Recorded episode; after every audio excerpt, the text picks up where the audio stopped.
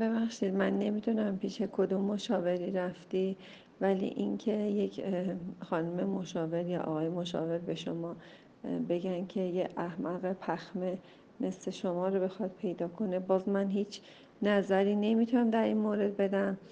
اه، برای اینکه من اصلا ماجرای فقیر بودن، مشکل دار بودن یا پول دار بودن نیست، ولی اصلا من هیچ اه، آگاهی در این مورد نمیتونم بگم. و ولی این کلمه پررویی که استفاده کردی، اه، فکر میکنم در قسمت پررو بودن خودت یه اه، تجدید نظری بکنید که ببین کجاها پررو بودی، کجاها گذشت نداری، کجاها اه، واقعا میخوای حرف حرف خودت باشه.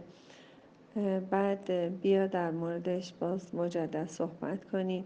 و اینکه راجبه غیر از خورد و خوراک هزینه دیگه ای نداری، اصلا نباید هم هزینه ای داشته باشی. من نمیدونم اصلا باید باشه هزینه ای، من نمیدونم واقعا.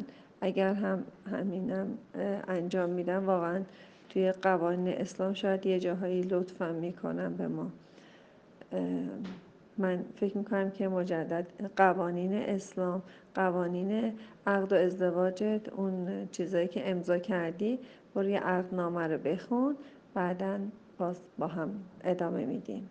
سپاسگزار باشید، مراقب خودتون باشید. دوستان خوبم، یکی از موارد خیلی مهم و اساسی در روابط اینه که وقتی دو نفر با هم زندگی میکنند یا حتی با هم زندگی نمی کنند، حتی در مورد دوستانمون، آشناهامون، مخصوصا افرادی که با هم زندگی می کنند، بهتر حالت اینه که ما حدس بزنیم طرف چه جوابی میخواد بده.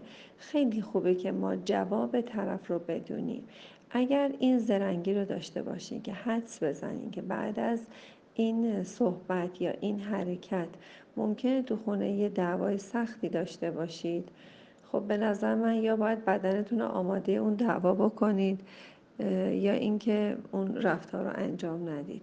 همیشه ببینید که خیلی آروم، راحت اوضاع رو بررسی کنید، ببینید که این رفتار شما منجر به نتیجه یه چه رفتاری، چه حرکاتی از طرف مقابل خواهد شد. اینو در هر مورد بتونید که حدس بزنید، همیشه روابط‌های خیلی بهتری با اطرافیانتون، با همه کسایی که سر راه شما قرار می‌گیرند خواهید داشت. موفق و شاد باشید.